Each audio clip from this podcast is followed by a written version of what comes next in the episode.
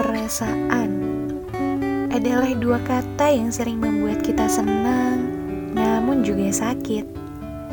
Rasa ketika kita sebagai manusia selalu melibatkan hati terhadap apa yang kita jalani.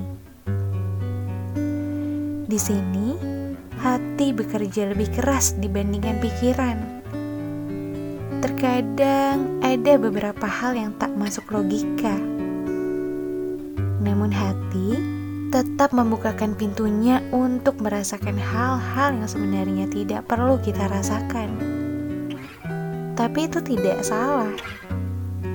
Yang salah adalah ketika kita selalu membuka hati untuk merasakan hal-hal tersebut, lalu kemudian kita jatuh, kita sakit karena malah terbawa perasaan, lalu kita menyalahkan keadaan dan orang lain.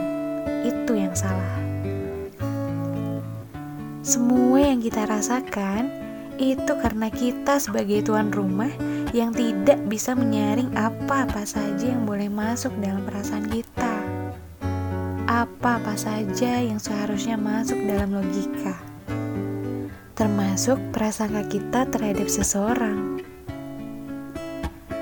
Dia baik padamu karena mungkin dia memang baik.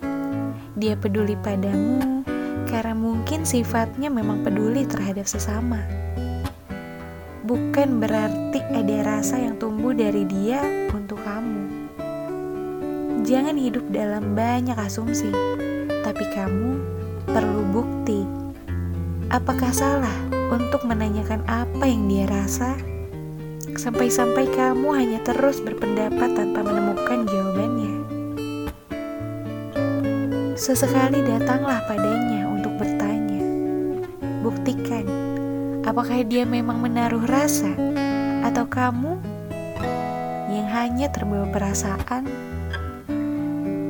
Terbawa perasaan itu sebenarnya wajar karena memang ada saat-saat tertentu yang jalurnya melalui hati dulu, baru pikiran.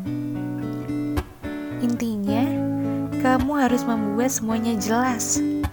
Tapi jika kenyataan tidak sesuai harapanmu, kamu tidak boleh menyalahkan apa pun. Perasaanmu itu tetap harus kamu hargai, dan dirimu harus tetap kokoh berdiri.